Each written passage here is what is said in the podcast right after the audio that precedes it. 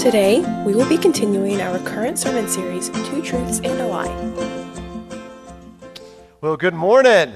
Good morning, Joe. Hey, I'm Joe, as was mentioned here. I serve as one of the pastors here at Riverbend, and I'm so excited that each and every one of you is here with us today. I want to extend a special welcome to all of our first-time guests. We would love to get to know you and to connect with you. You can fill out a connection card, also pick up a gift bag in the hallway.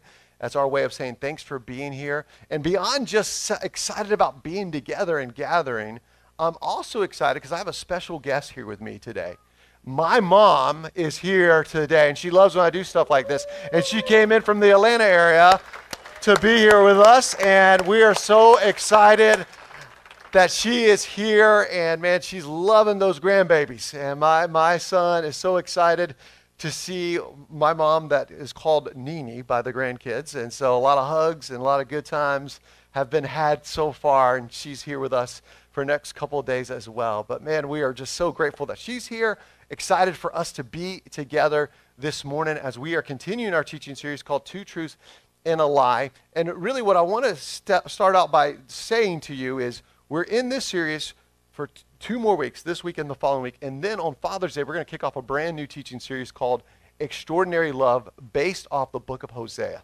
All right, so if you want to get ahead in your reading and try to figure out, hey, where are we going? Those are a couple of things. But this series is named after a game called Two Truths and a Lie.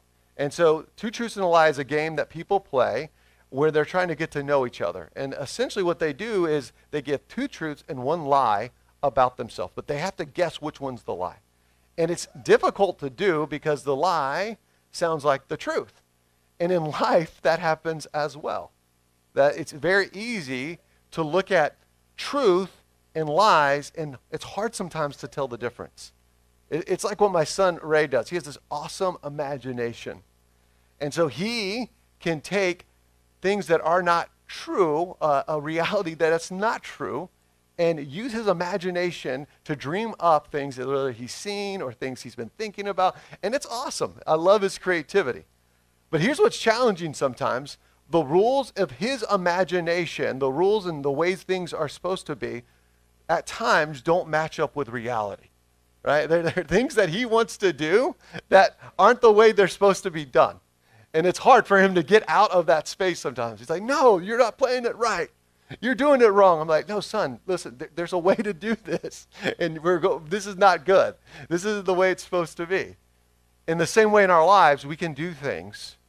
We can be a part of something that seems like the truth, seems good for us, but is not the truth. It's not reality. It's hard to know the difference. And so what we want to do is we want to be a people that live in the truth and not live in lies. And, and that, again, is so easy to say, but it's difficult at times to do because, again, they look oftentimes alike. And so in this series, we've been really seeking to do that. And one of those truths and realities of, of life is that there are different seasons, right? There, there are seasons for sowing and growing and harvesting. And how many of you would say, I have a green thumb out there? Green thumbs like to plant, like to garden. Don't be shy, you know. You, you enjoy it, and, and you're so excited because we've left Narnia. Left Narnia. And what I mean by that is we were in winter, winter for a long, long time here, right? We were like, when is the sun going to shine, right? Like, when when is it going to be above twenty-seven degrees, right? Whatever the temperature was, it was crazy. And so we were waiting for a very long time. And as we, we think about that idea, one of the things I've been able to watch very closely are my good friends who are my neighbors, Mister Randy and Mister Miss Eileen. So Mister Randy and Miss Eileen are our neighbors, and they have been doing the prep work to garden and to get ready for this season. They've been working really, really hard. And and they allow us to, to see and, and be a part of, of that process. And my son Ray gets to pick some of the things off the garden. And as you look at some of the things that they've planted, as we go through some of these pictures, you see things that they have planted, whether that is starting with these seeds and then seeing things grow like strawberries, potatoes, beets. There's all kinds of things that they've planted. And as you continue just to look through some of these pictures, you start seeing the, the ways in which they have been going at it. They have been going at it. And, and here are some of the pictures. There's their, their dog, Willow. Ray loves Willow, by the way. And, and so th- they have these ways in which that they've planted. There are these boundary lines that they've set. And then they bring over these things for us to share and enjoy as a family. They do door-to-door door service. No tip needed, they said. You know, you, but they come over. They text, hey, do you want some strawberries? Do you want some lettuce? And I'm like, yes. And I'm like, what's? I want to ask, what's the fee? But I know the answer to the question, right? They're like, we have so much. If we don't use it, it will go to waste. But again, you see the, the power of, of sowing and things growing as well. And as we think about that in, in life, here's the first part of what I want to give to you today. Whatever you sow will grow. Whatever you sow will grow. Now, oftentimes, as we're learning to plant and as we're learning to, to do things in life, sometimes we grow in different ways, right? We grow in wisdom. We grow in character. It doesn't always work out the way we want it to go, but growth happens. Because to sow means you're being intentional. To sow means you're, you've come up with a plan and, and you're giving yourself to this. You're taking care of it. You're watering it, just like my friends Randy and Eileen have done. They're making sure things are where they should be and how it should look. And when it gets too cold, they cover it up. They have this whole process that I don't fully understand, but I get to watch from afar, right? But again, in life, it's true. Whatever you sow will grow. So as we think about that, here's something for us to just wrestle with. What type of life do you want to grow? What type of life do you want to grow? And I want you to just be thinking about that, because as we are going to hear from the Apostle Paul, as we continue in a, a, a passage that we looked at a bit last two Sundays ago, where Ed did a great job, one of the leaders here in our community, going through Galatians five. I wanted to look at the, the tail end of that and also Galatians six.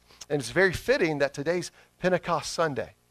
And Pentecost Sunday is the day where we remember, we celebrate that the Holy Spirit came. And when the Holy Spirit came, the disciples were filled, and they were reminded that they were to be witnesses. And they had the courage to go into Rome in the heart of persecution and proclaim and demonstrate the Jesus way. And that same Spirit is available to us. It is what empowers us and enables us to stay in step with what God has for our lives. And we're going to hear what Paul has to say as he's addressing something very specific that was going on there. And that really was this idea of Judaizers. So there's a group of people called the Judaizers. Say that with me. Judaizers. Yes, Judaizers were, were a group of people who were trying to convince people, hey, Jesus is good, and, man, follow Jesus, and, and you need to be circumcised. But for those who were not, who didn't grow up Jewish, for them, this was like, what? Say, what? Like, hey, I'm willing to give my whole life to Jesus, but do I have to do circumcision? You know, this is kind of a, a big deal. But they were adding, they were adding to what Jesus had done for them and saying, hey, you, you can't measure up until you do this, until you fulfill not only the requirements by faith in Christ, but also the Jewish ceremonial law. And so they're really emphasizing this on this group of people, and they're led astray. They're deceived in the midst of this. And Paul is doing some course correction to them and helping them to understand this life that we were created for, this life that is in step with the Spirit and then allows us to take on the character and the competencies and the way in which Jesus lived his life. And so if you have your Bibles, I want to invite you to open up with me. We're going to start in Galatians five, Galatians five, starting in verse twenty-two through twenty-six.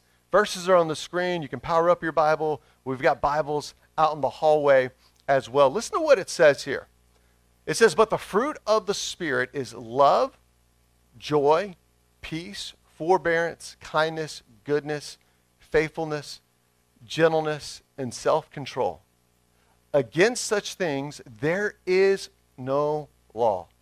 Those who belong to Christ Jesus have crucified the flesh with its passions and desires. Since we live by the Spirit, let us keep in step with who? With the Spirit, right? Let us keep in step with the Spirit. Let us not become conceited, provoking, and envying each other.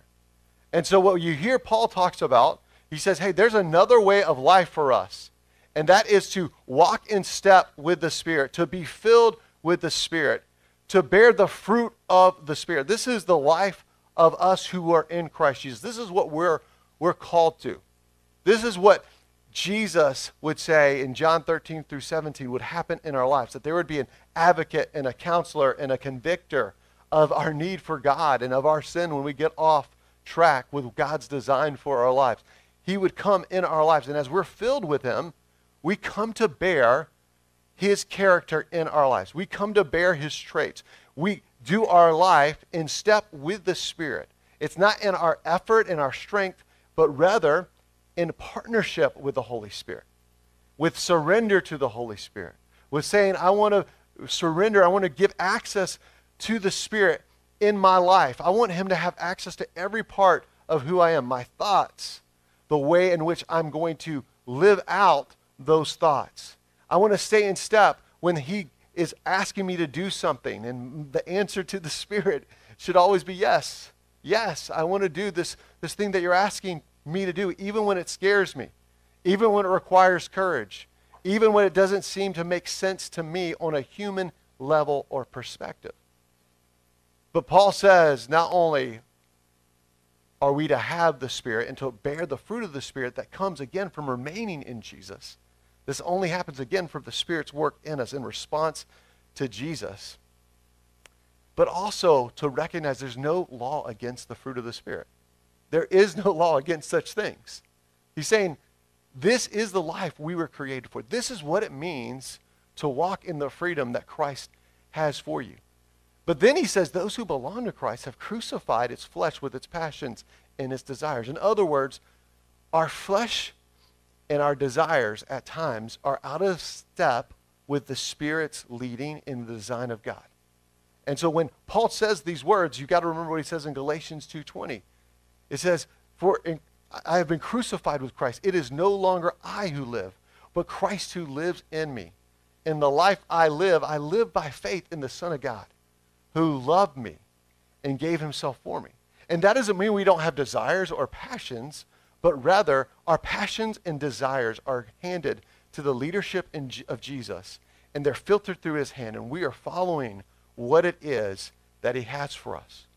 But as he says this, he really speaks to something that is important as well.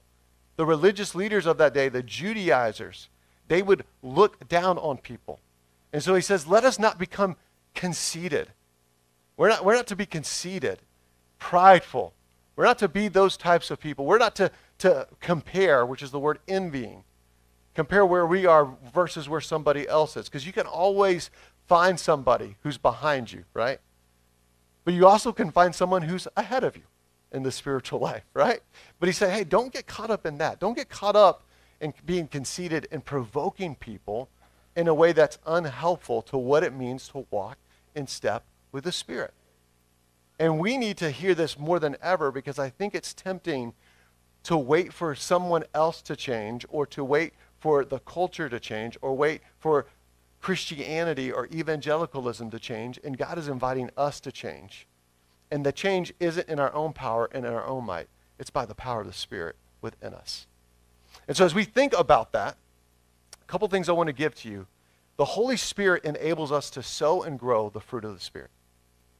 The Holy Spirit enables us to sow and grow the fruit of the Spirit.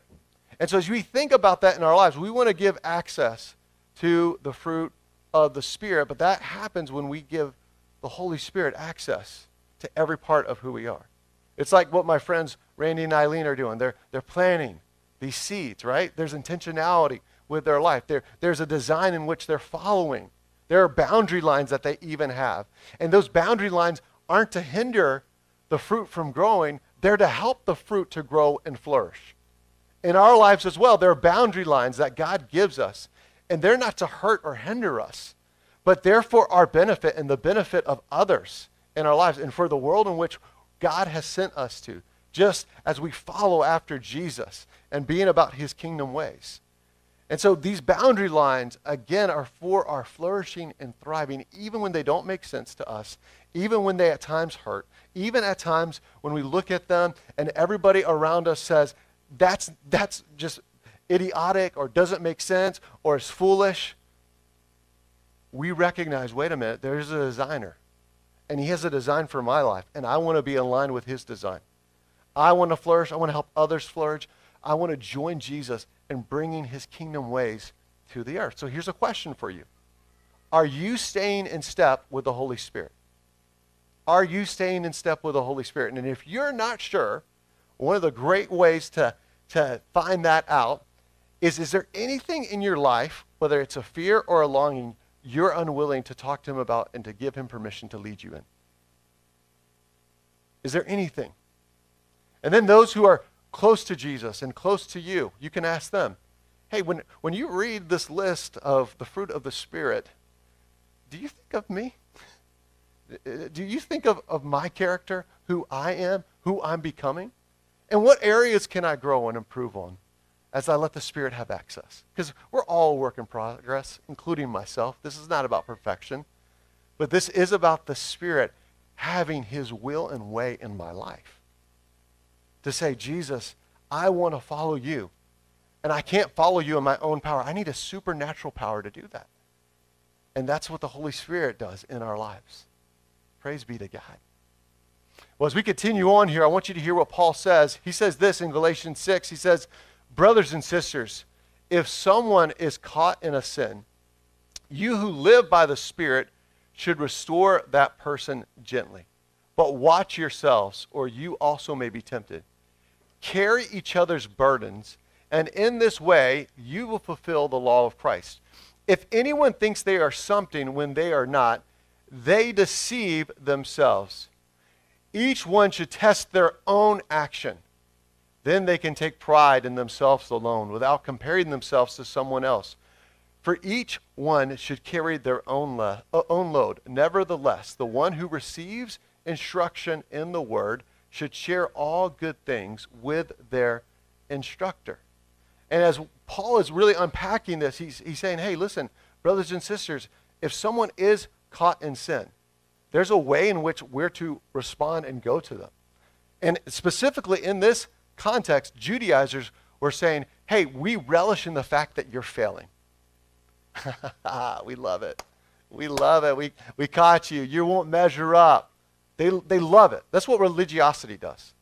Religiosity says, there's no hope for you, and we're glad you're struggling, and you're failing, and I'm better than you. And Paul says, whoa, whoa, whoa, whoa, whoa. Hold on. Hold on. Wait a second.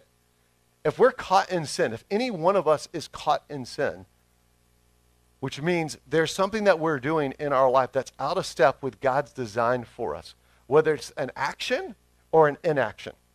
So there, there are things that we're doing that he's designed us not to do. He's created us in a way that says, hey, this is not what I have for you. But then there are things that he asks us to do that we're not doing. So there's a, called the sins of commission and the sins of omission.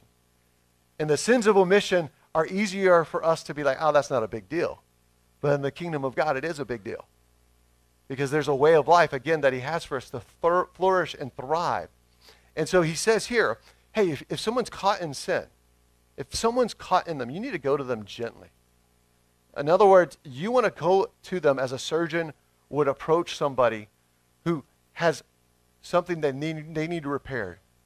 It will hurt, you know, because they have to do some work in the midst of what the issue is, whether that's a surgery that has to happen, and in a spiritual way, when there's spiritual surgery, we're to go with a carefulness to that person because we know ourselves. When we look at in the mirror, we recognize our shortcomings and our failings. We don't have an inflated view of ourselves. We have a proper perspective about ourselves. And he says, those who live by the Spirit, again, should restore that person gently. And this is really important because we're meant to live by the Spirit. And when we see somebody out of step with what God has for them, we do this because we love them and we care for them. Not because we want to see them fail, not because we think we're better than them or that we're more spiritually mature than them. Rather, our attitude and our perspective is for them to experience restoration. This is why Jesus would say, hey, listen, before you deal with the speck in your brother or sister's eye, you better get that plank out of your eye. Because you can't help somebody with a speck when you got a big old plank in your eye. You can't. You can't help them. But this is saying, hey, what we want to do is we want to walk alongside one another. We want to carry each other's burdens. We want to be a people that walk in community with one another. We, again, don't want to have an inflated view of ourselves so that we won't fall into temptation ourselves. We don't, we don't want to be that type of person.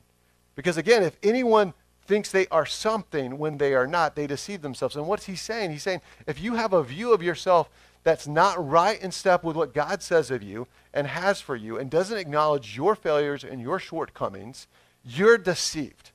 And it's easy to be deceived because self-righteousness deceives us. Self-righteousness has a way of doing that in our own lives. And there's all kinds of fundamentalism right now, not just in the church, but in the culture. There's a system of beliefs that we're holding on to that allow us to think that we're better than we are and to look down on people. We deceive ourselves when we're not in line with God's design. There is a way of life that he's calling us to. And we want to come with humility. We want to come with the, the right perspective and the right posture to people. Again, we should test our own actions without comparing ourselves.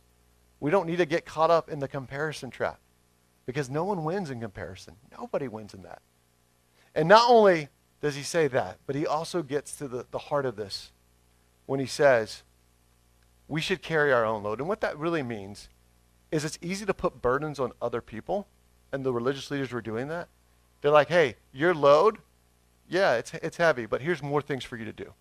Let me add more. Let's put more on you. And he says, wait a minute, we need to own our part of the process of walking and working deeply with God in the act of surrender and trust. So each of us needs to show up. Each of us needs to show up and allow God to do the work within us, but also to allow others to help carry the burden with us. But I can't carry your burden if you're unwilling to do your part and then allow me to help you, right? But I can't carry the full burden for you either. That's called codependence, right? I can't, and that may be an issue on my end or your end, right? And if you're not going to allow someone to carry the burden, that's called independence. But we're called to another way in the kingdom of God. It's called interdependence. Say that word with me, interdependence. It's interdependence. It's not independent, it's independence, and it's not codependence. It's interdependence. So as we think about this, here's a couple things. First, I'm reminded of this African proverb when I read, read these verses. It says, if you want to go fast, go alone.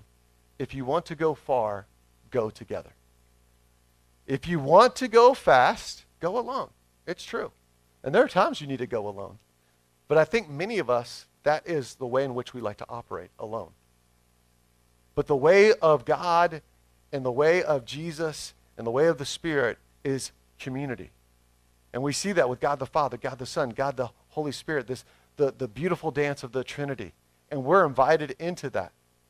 And if we're going to go further, if we're going to thrive, if we're going to flourish, we're not going to go alone. We're going to go with others. It's for our benefit and the benefit of others. Even the things that we look at in our lives, whether it's at our home, our workplace, whether it's in our neighborhood, there are opportunities that we have to invest in others by being intentional with inviting them into the things that we do.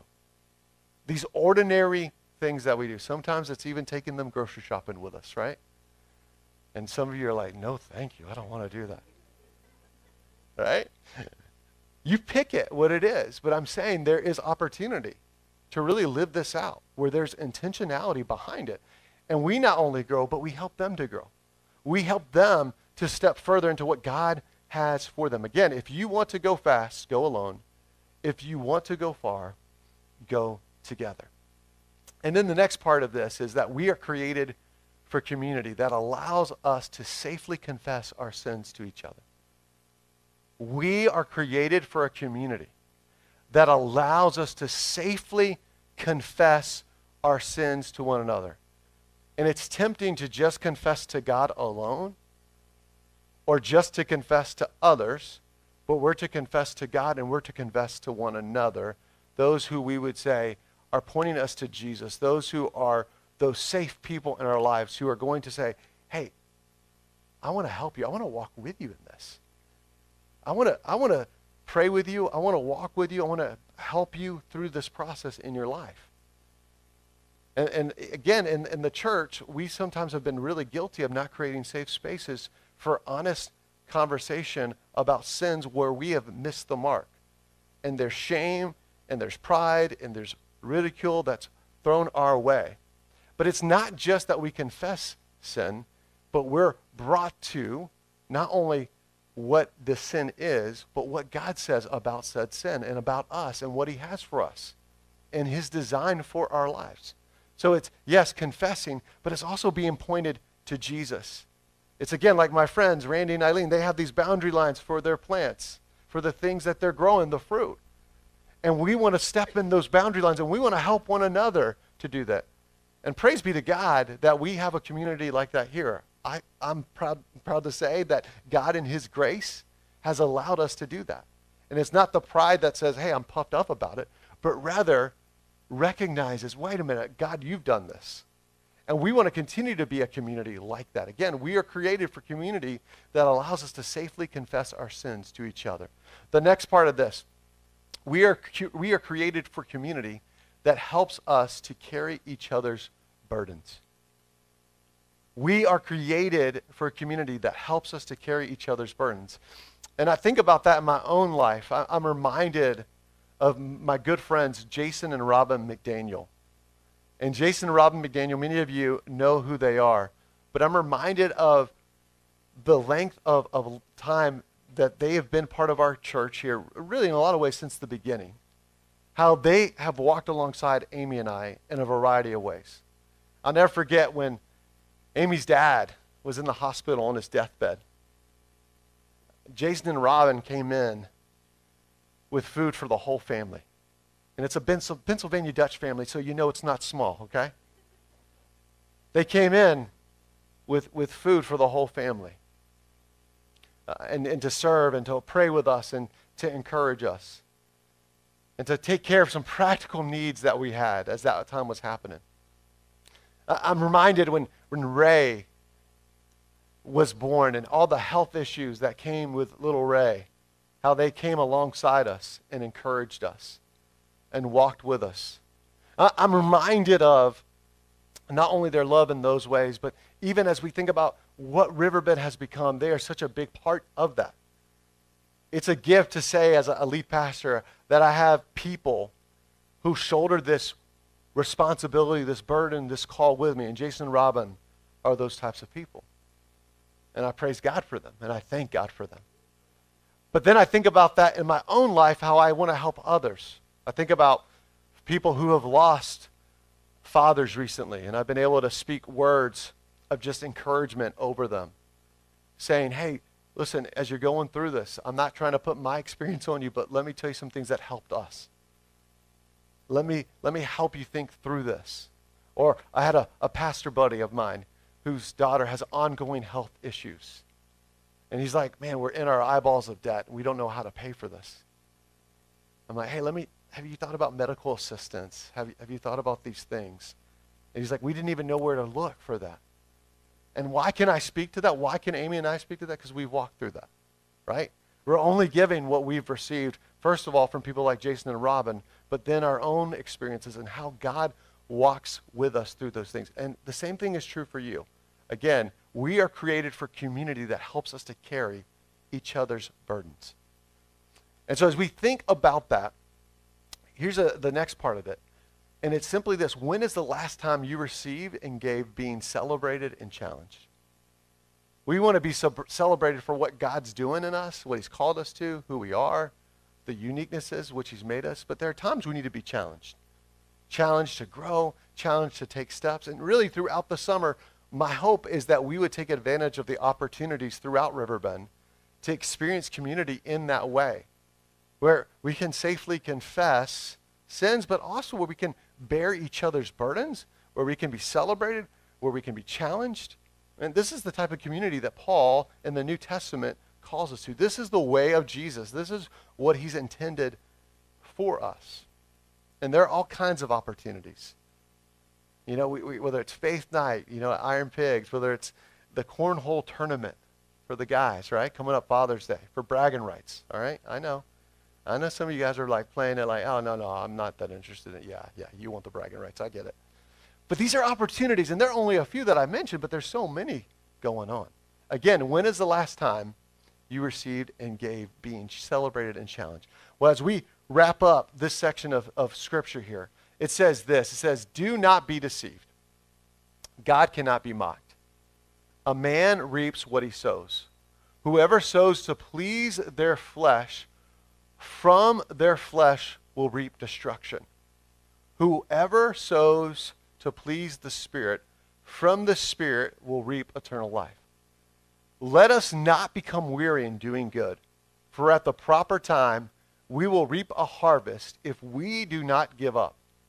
Therefore, as we have opportunity, let us do good to all the people, especially to those who belong to the family of believers. And so what you hear Paul says, he says, hey, don't be deceived. God cannot be mocked. He can't be mocked. A man, a woman reaps what they sow. Again, whoever sows to please their flesh, to please their flesh from the flesh will reap destruction. And again, whoever sows to please the Spirit from the Spirit will reap eternal life. And what is he talking about? He's talking about this kingdom living that we're called to. This sowing and reaping principle is what Jesus would talk about in Matthew six. When he talks about seeking first the kingdom of God and his righteousness, and all these things will be added unto you. It's about joining Jesus and what he has for your life and looking forward and being a preview of that coming kingdom when he'll make all things new. But he says, let's not grow weary in doing good. Because if we don't grow weary in doing good, in due season, we're going to reap a harvest if we don't give up. You know, like I mentioned, my friends, Randy and Eileen, they, they didn't give up, even when they were in Narnia, right? And the snow was falling, and it was cold, and it's like, when when is the sun going to hit these things that we're planning? Like, when is that going to happen? And there's a harvest that they are reaping, and there's a harvest that we're reaping and enjoying from them as a result. And in our lives as well, the same thing is true. The same thing is true. And he says, hey, as we have an opportunity, let us do good. Let us do good to the people, especially those who are part of the family of God. Let us be a people who join Jesus in what he has for us. And specifically in this context, it's really important not to miss, this is also talking about the way we view our possessions, our money, our stuff. And again, if you read Matthew six, Jesus gives a lot of great encouragement towards how we look at those things. But I don't want us to miss what he's getting at, because again, he's talking about sowing and reaping. And I came across this from the book Live No Lies by John Mark Comer. He says this, sow a thought, reap an action. Sow action, reap another action. Sow some actions, reap a habit. Sow a habit, reap a character. Sow a character, reap a destiny, either in slavery to the flesh or freedom to the Spirit. So as we, we hear that, here's what I want to ask you. I want to ask you this question as we continue on here. Again, whatever you sow will grow, so what are you sowing and reaping right now in your life? What, what is happening within you? And then let's get specific here. Whatever you sow will grow, so what are you sowing and reaping in your thoughts, in your actions, in your habits, in your character? I want you to just be thinking about that. Like, what are you sowing and reaping in these areas? And good news, good news, because of the Spirit within us, we can course correct if we're off track. Because there are times we're going to be off track. I'm off, tra- off track at times. If you don't believe me, just ask my wife, Amy, and you can ask my mom who raised me, right? She's here. She'll, she'll verify, yes, there are times you've been off track, right? There are things in our lives that we're off track, and the beautiful thing is by the power of the Spirit and with community, we can get back on track. We don't have to keep sowing seeds that are of the flesh, but we can start sowing seeds that are of the Spirit. We can starve these things that are outside of God's design with the flesh and, and feed the things of the Spirit. So again, Whatever you sow will grow. So what are you sowing and reaping? In your thoughts, in your actions, in your habits, in your character. And then the last part of this, because I don't want us to miss this, we don't do this alone. We do this in community. Who will you create community with this summer? Who are you going to share life with this summer? Who are you going to intentionally allow in? And we've been in a long season where I think we've got comfortable with isolation, but I think we're reaping the harvest of isolation right now. I really do. I really do. If you look at all the statistics around things with anxiety, mental health, so much of it is rooted in doing life alone. But we're not created to do a life alone. We're not created that way.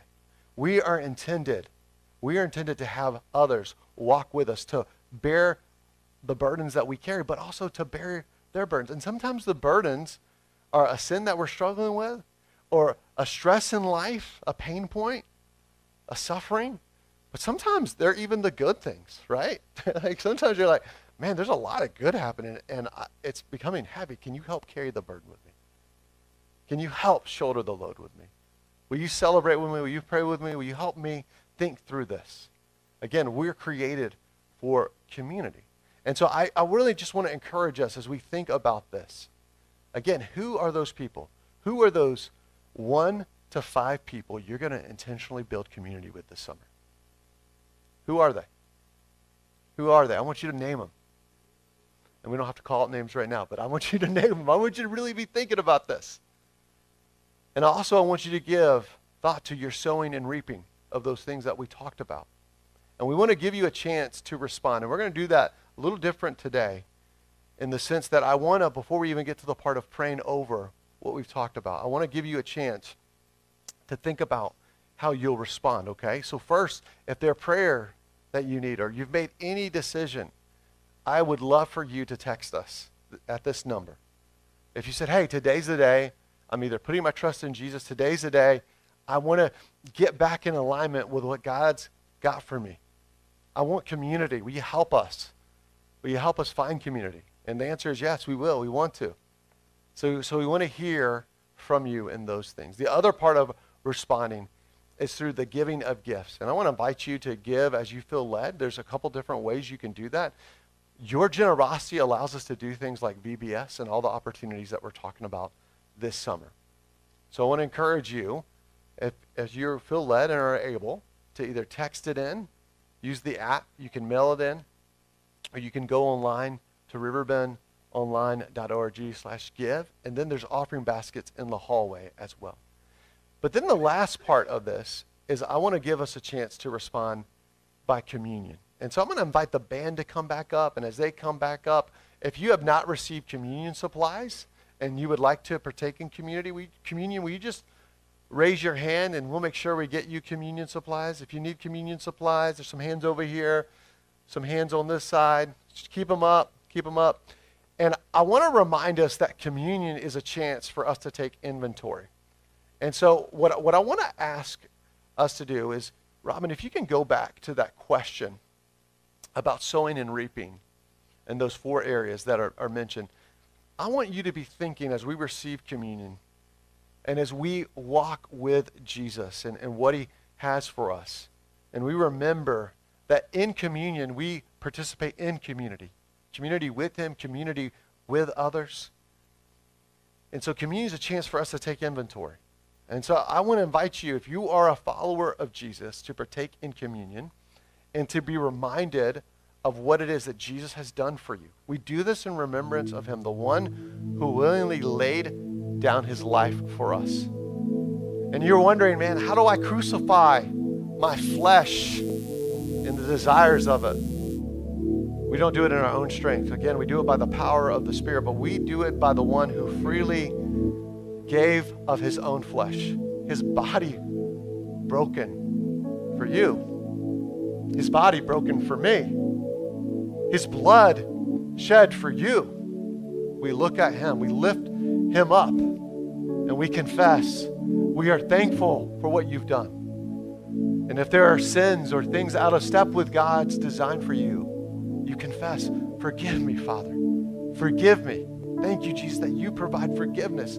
I don't have to perform. I don't have to earn. I just receive and I respond. If there are people you need to forgive, this is the time to do it. If there are people that you need to go to and ask for forgiveness, Jesus says, when you take communion, when you remember my body broken for you and my blood spilled for you, you're to do so with a reverence and a recognition of what I've done for you.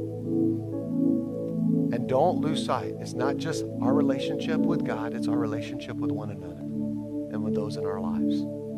So as you feel led, I want to invite you, if you're a follower of Christ, to receive communion. Let these questions, this question here, guide you in these areas. And then I want to pray for us right now. And, and again, as you feel led, you can partake of communion. Father, right now, we thank you for your love for us.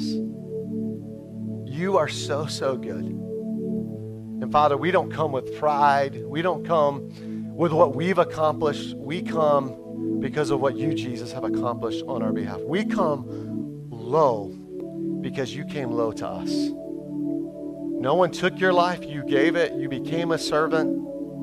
You did this to pursue us, to reconcile us, so that we could have a right relationship with God the Father, so we could have forgiveness of sin, so that we could join you in bringing your kingdom goodness to the earth, to be people who not only receive you, but then join you in proclaiming and demonstrating, just like the early church did when the Holy Spirit came upon them at Pentecost. So Spirit, we're giving you access to every part of us. Right now, Lord, we, we want to just invite you to show us, what are we sowing? What are we reaping right now? What is the work that you want to do deep within us? And I pray not by effort or might or our own wisdom, but by through surrender, through trust, and in community with others. In Jesus' name we pray. Amen.